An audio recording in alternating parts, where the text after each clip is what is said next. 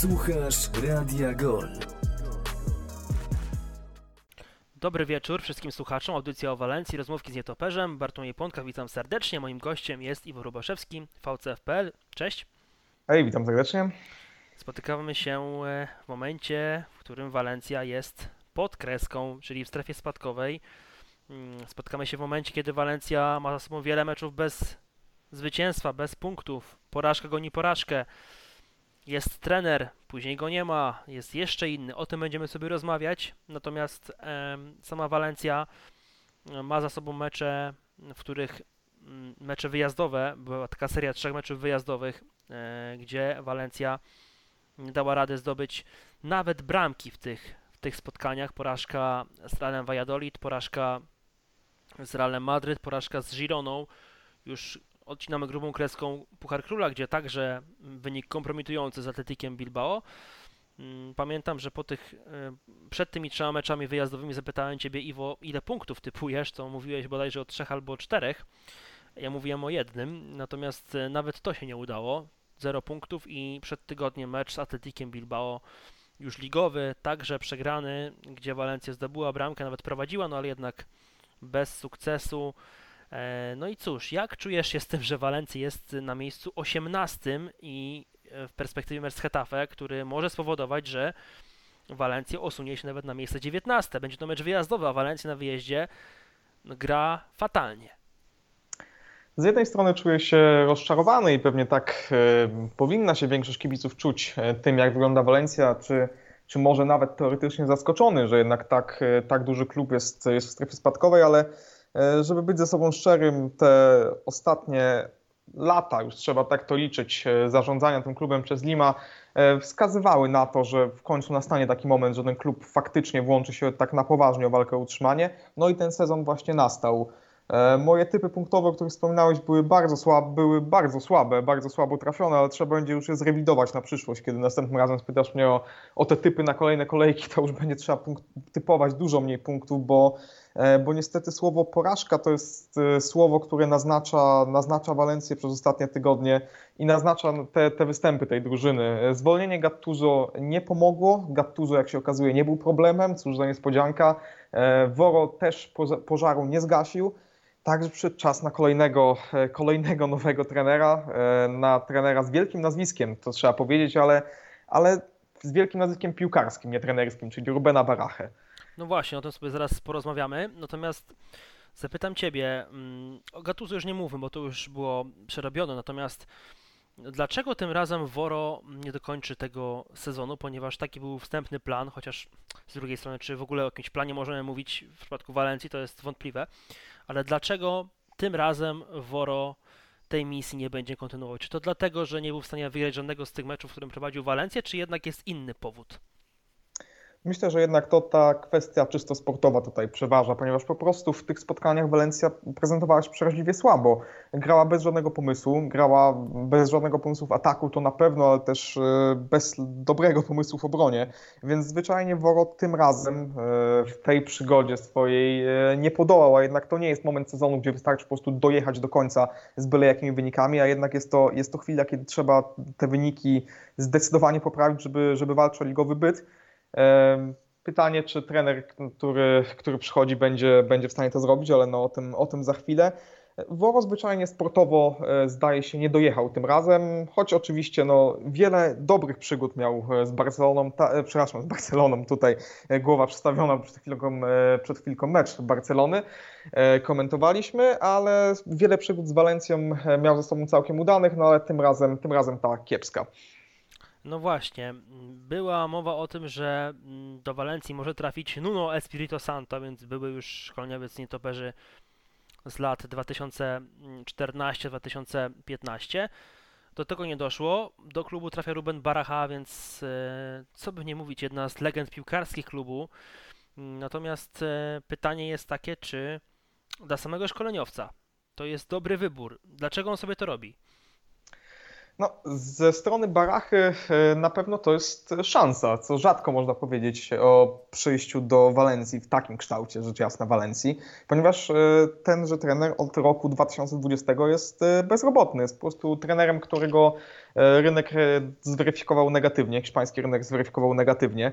E, I teraz z jednej strony Walencja wyciąga do jego rękę, daje mu szansę na to, żeby przyszedł do klubu, zrobił coś dużego, czyli tutaj odbudował zespół na tyle, żeby spokojnie się utrzymał. Coś dużego oczywiście. Coś dużego, no właśnie, myślałem o czymś realnie, innym. jasne, no ale musimy patrzeć na to w tej chwili tak jak, tak jak jest, bo, bo trzeba powiedzieć, że spokojne utrzymanie w tej chwili przy tych warunkach, przy, przy tym jak gra Walencja i przy tym jak wyglądają inne zespoły w okolicy, no to to będzie, e, to będzie naprawdę duża rzecz, żeby te, te drużyny podnieść. To naprawdę nie jest, nie jest tak oczywiste i tak łatwe zadanie, bo zdaje się, że ta drużyna, mimo że ma swoją jakość e, piłkarską, to jednak mentalnie jest, e, jest w bardzo trudnym momencie, w bardzo złym momencie i żeby podnieść to wszystko, to naprawdę nie będzie tak łatwe zadanie. Także paradoksalnie jest to obopólna szansa dla, dla, dla obu stron. Walencja też bierze na pewno Barachę poza kwestiami sportowymi, na pewno bierze go ze względów e, wizerunkowych, no bo rzecz jasna, kiedy przychodzi taka legenda, e, człowiek z takim nazwiskiem, który jest tak jednoznacznie pozytywnie kojarzony na Mestaja, no to na pewno chwila minie, zanim pojawią się jakieś negatywne komentarze w jego stronę. No tak, e, tak jest, że po prostu te legendy klubowe na ławce trenerskiej mają parasol ochronny, co, za, co zaobserwowaliśmy w wielu klubach La Ligi na przestrzeni lat. Ruben Baraha, a więc piłkarska legenda Walencji, natomiast co o nim można powiedzieć jako szkoleniowcu? Mówisz o tym, że jest od długiego czasu już bezrobotny, to jest trener, który też już był w Walencji, tyle że mm, jako szkoleniowiec drużyny Mestajety. Natomiast jak ogólnie ty patrzysz na jego tą przygodę trenerską, bo on oczywiście był tylko, tylko w Hiszpanii, w tych klubach powiedzmy niższej półki, nawet nie drugiej kategorii, tylko niższej półki, bo to był Real Zaragoza, Teneryfa czy, czy Rayo Vallecano, natomiast no, gdy sobie patrzymy w suche liczby, no to średnia punktowa na mecz w Realu Zaragoza czy Rayo Vallecano to jest punkt na mecz, dokładnie punkt. Z taką średnią to raczej Walencji Baracha nie utrzyma. I ta średnia punktowa niestety w każdym klubie, w którym pracował, była e, bardzo kiepska i też czas, w którym pracował w tych wszystkich klubach był bardzo krótki, e, bo tutaj idąc od początku tej drogi, faktycznie na początku w latach 13-15 e, pracował w strukturach młodzieżowych Walencji, w U19 i tymczasowo prowadził Walencję Mestaja, ale ten okres tutaj odetnijmy. Jako samodzielny trener w dorosłych drużynach pracował w Elcze w sezonie 15-16. Tam 43 mecze jako szkoleniowiec i średnia punktowa 1,33. Później Rajo w 2016 roku tam przed poprowadził raptem w 13 meczach e, zespół z przedmieść Madrytu. Średnia punktowa, jak mówiłeś, 1, równo 1,00. Później Sporting Gijon, tam znów 43 mecze, to jest w ogóle jego rekord, jeśli chodzi o prowadzenie drużyny w Elche i Sportingu Gijon. Średnia punktowa na poziomie 1,65. Później jest Tenerife, 28 meczów i średnia punktowa 1,64. No i Real Zaragoza, o którym mówiłeś, raptem 10 spotkań, średnia punktowa 1. E, nie wygląda to zbyt dobrze, bądźmy ze sobą szczerzy. No właśnie. Niestety, niestety, być może to jak mówisz, e, to się zmieni, natomiast no pytanie jest takie, mm, wiadomo, że Ruben Baraha będzie postrzegany przez kibiców jako piłkarska legenda Walencji, ale to musimy na bok odłożyć jednak. E, w czym w ogóle widzieć jakiekolwiek argumenty, że to się może udać, bo szczerze mówiąc, no ja ich nie widzę. Ja ich niestety nie widzę, nie dostrzegam tego. Mm, wiadomo, że ktoś tym trenerem musiał być, e, że był nim Woro, że też dzisiaj trudno jest do Walencji kogoś mm, z nazwiskiem skusić. Nie ma co się dziwić. Kto by chciał tutaj pracować w takich okolicznościach, jakie są. E, nikt nie chciałby mieć też spadku z Walencją w CV, a to jest bardzo możliwe. Natomiast no jest Baracha, mm, mimo to no naprawdę e, poza tym, że tutaj jego przyjście może jakby dodać kopa e, mentalnego, to to jest coś, e, co może faktycznie wskrzesić, coś, co do głowy może teraz nam przyjść jako oceniającym te, tego trenera na starcie, no ale poza tym, no to jakichś argumentów racjonalnych, że ta misja się powiedzie, no to nie ma. Na pewno na plus e, Baracha wejdzie od razu z bardzo dużym autorytetem do szatni, bo to są to jednak czasy, w których on był e, wielkim piłkarzem, w którym osiągał e, dużo rzeczy z Walencją, nie są tak odległe i wielu z tych zawodników będzie kojarzyło go z tych, z tych, z tych triumfów. ale jednak poza tymi cechami woluncjonalnymi, bo od tego też trzeba się w końcu odciąć, no sportowo ten wybór na papierze się nie broni. Był także do wyboru Vicente Moreno, ale tam e, sprawa rozspała się o to, że tenże szkoleniowiec chciał większej ciągłości drużyny, chciał dostać dłuższy kontrakt. Lim nie był na to zbyt chętny, dlatego wziął Barachę na krótszy okres. No i tak jak mówię, jeśli mamy patrzeć tylko na aspekty sportowe, ten wybór się nie broni i wygląda wręcz, powiedziałbym, niepokojąco, bo w sytuacji, w jakiej jest Walencja, powin, zespół, drużyna, zarządzający powinni raczej e, poszukać strażaka, kogoś, kto ma doświadczenie w gaszeniu takich pożarów. Otóż to, mm, wiadomo, że te pola manewru były jakie było, no ale niestety mm, dzisiaj Walencja jest, e, co by nie mówić, gorącym kartoflem na rynku. Pytanie, co z nim dalej? Walencja jest na miejscu 18, bo tak przechodzimy sobie do tego, co dzieje się konkretnie na Stadium Mestaja, mm, a dzieje się nie najlepiej ten mecz z Atletikiem Bilbao w lidze przegrany, tam był też protest kibiców, natomiast no szczerze mówiąc wydaje mi się, żeby jakikolwiek protest tutaj uwagę mm, publiczności szerszą zwrócił, to musi być po prostu pusty stadion, ale to taki od A do Z, bo mm, oczywiście nie zachęcam, nie polecam, bo to też nie o to chodzi, ale jednak uważam, że taki protest jak ostatnio tak z perspektywy y, Polski to wyszedł dosyć no, bez jakiegoś większego echa, sam mecz oglądając. E, mimo tego, że faktycznie e, te wejście kibiców miało miejsce później. E, natomiast sportowo, bo znów od tego jakby odszedłem, Walencja na miejscu 18, strata do miejsca bezpiecznego to są dwa punkty. Teraz wyjazd na Hetafe. Hetafe jest w takiej samej sytuacji, bo jest miejsce niżej, punkt mniej, no ale fakty są takie, że Walencji na wyjazdach to się równa zazwyczaj porażka e, albo remis. E, jedno tylko zwycięstwo mm, w tym sezonie na El Sadar z Osasuną, a ogólnie od marca roku ubiegłego to jest właśnie tylko, tylko to zwycięstwo poza domem w Primera Division i tak naprawdę nic nie wskazuje na to, żeby Walencja miała zapunktować właśnie na Hetafe, gdzie nie gra się jej dobrze i nie grało się jej dobrze nawet w latach swojej świetności. Zdecydowanie. To jest e, trudny teren to jedno, a po prostu w tej chwili, tak jak e, patrzymy na wyniki, po prostu każdy teren i każdy rywal będzie trudny dla Walencji. No, nie będzie miał łatwego debiutu Baracha, e, bo no, jest to spotkanie zespołów bezpośrednio zamieszanych w walkę o o utrzymanie. E, w meczu zakończonym przed chwilą Cadiz przegrał z Barceloną, także ta e, strata do bezpiecznych miejsc wciąż jest, wciąż jest w zasięgu, że tak powiem, jednego meczu. Zwycięstwo nad Hetafe pozwoliłoby Walencji wygrzebać się z podkreski, ale to nie będzie łatwe zadanie. No właśnie, na czym opierać nadzieję w tym meczu, bo być może na tym, że Hetafe także jest w kryzysie. Tak, to na to możemy spojrzeć w ten sposób, ale pamiętajmy o tym, że e, całkiem niedawno Walencja mierzyła się chociażby e, z Realem Valladolid, który był w bardzo dużym kryzysie, nie był w stanie strzelać bramek. No a właśnie z Walencją e, się ten zespół przełamał za sprawą Larina, nowego nabytku i od tego czasu uciekł ze strefy spadkowej dość, no nie bardzo daleko, ale na cztery punkty. Walencja ma dosyć trudny terminarz moim zdaniem, ponieważ jeżeli nie pokona Hetafe, albo nawet nie zremisuje z Hetafe, no to powiedz mi, kiedy e, zdobywać punkty, bo tylko przypomnę, e, terminarz Walencji, który jest moim zdaniem no, bardzo trudny. Po tym meczu z Hetafe, mecz domowy z Realem Sociedad, który jest obecnie trzecią siłą ligi. Następnie wyjazd na Camp Nou, gdzie myślę, że poziom trudności dla Barcelony to będzie taki jak dzisiaj z Cadizem. E, no i gdyby tutaj nie było punktów w żadnym z tych trzech meczów, no to już naprawdę, no, widmo spadku to stoi obok ciebie. A dodajmy, że później wcale nie jest łatwiej, ponieważ jest Osasuna, która jest bardzo solidna w tym sezonie, jest Atletico Madryt, jest Rayo Vallecano. E, te wszystkie zespoły są mocne, albo ogólnie, albo w tym sezonie po prostu grają na bardzo dobrym poziomie. Także krótko mówiąc, do kwietnia e, Walencji nie czeka inny mecz e, niż ten z Hetafe z zespołem, który znajduje się w podobnej sytuacji.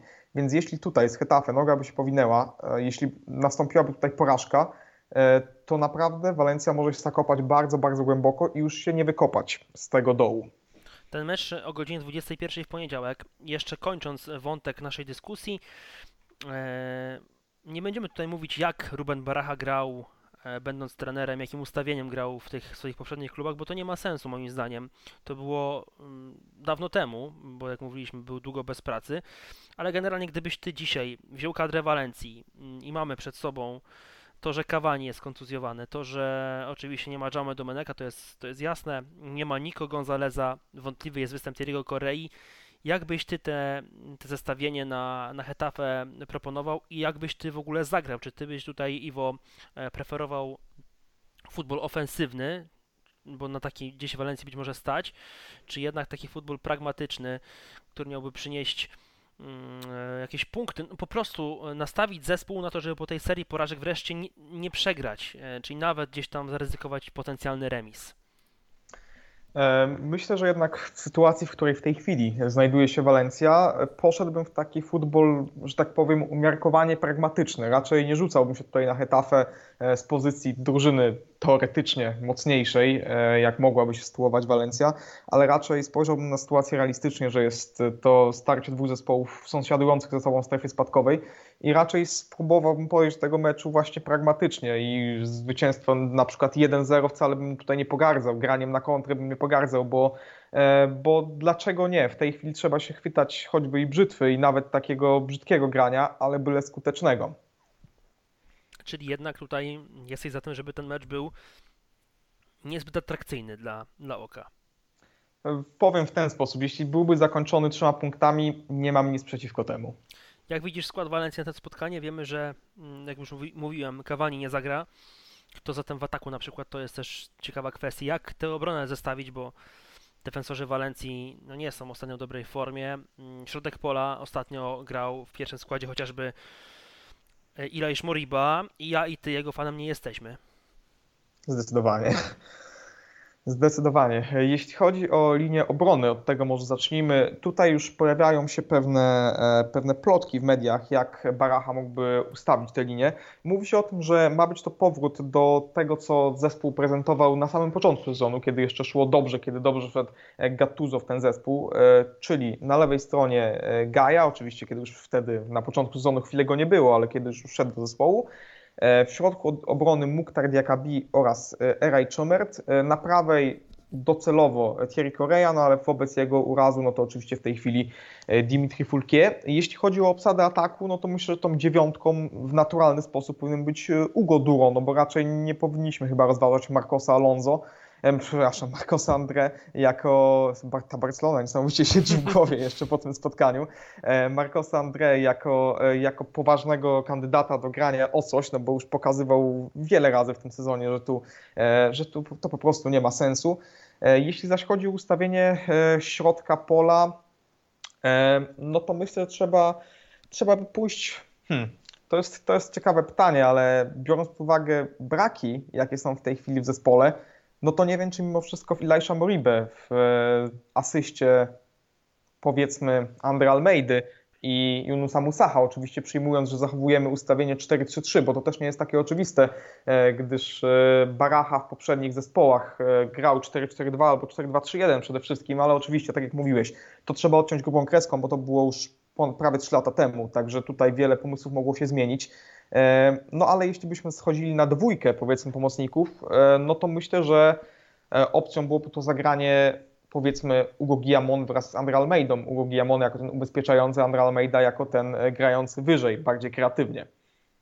Na koniec zagadka. Kiedy ostatni raz Valencia zdobyła bramkę na obiekcie Hetafe?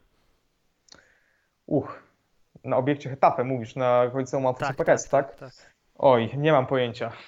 To był 2018 e, rok, sezon 18-19, bramka Daniego Parejo z rzutu karnego, wtedy zwycięstwo Walencji 1 do 0.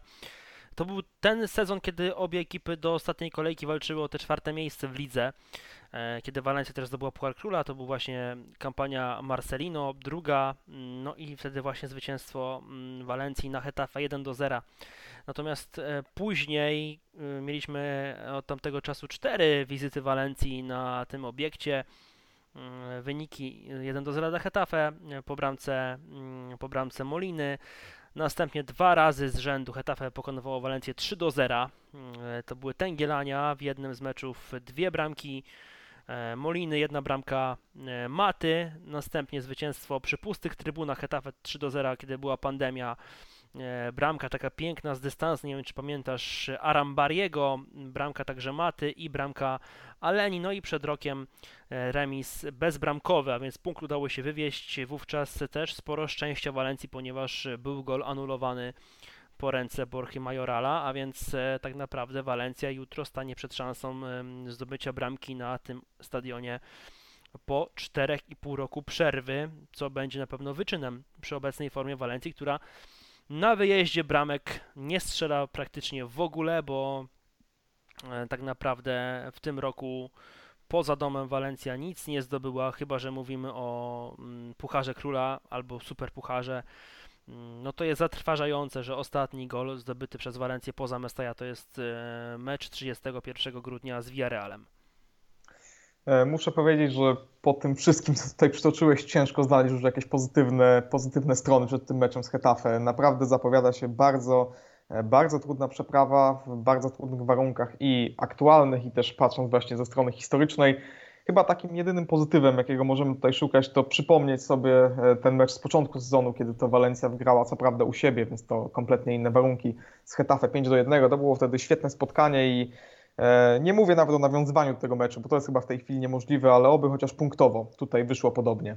Kto wtedy by pomyślał, że za mm, pół roku, mm, prawie pół roku będziemy mówić o tym, że Walencja jest w strefie spadkowej, mm, a wtedy przecież e, dyskusja była o tym, czy Liga Europy, może czwarte miejsce, jednak niestety tego, tego nie będzie. E, no nic, skończymy. E, Walencja, Hetafe, Hetafe, Walencja w sumie poniedziałek o 21. E, niestety, ja nie spodziewam się niczego dobrego, nie wiem jak ty, ale oby tutaj mm, było inaczej. Iwo Rubaszewski był moim i waszym gościem, dziękuję bardzo. Bardzo dziękuję. Walencja o 21. walczy o to, aby wydostać się ze strefy spadkowej do tego potrzebne będzie zwycięstwo. W przypadku remisu także nietoperze wciąż będą po, pod kreską, a w przypadku porażki będą już tylko wyprzedzać słabiutkie Elcze. Do usłyszenia.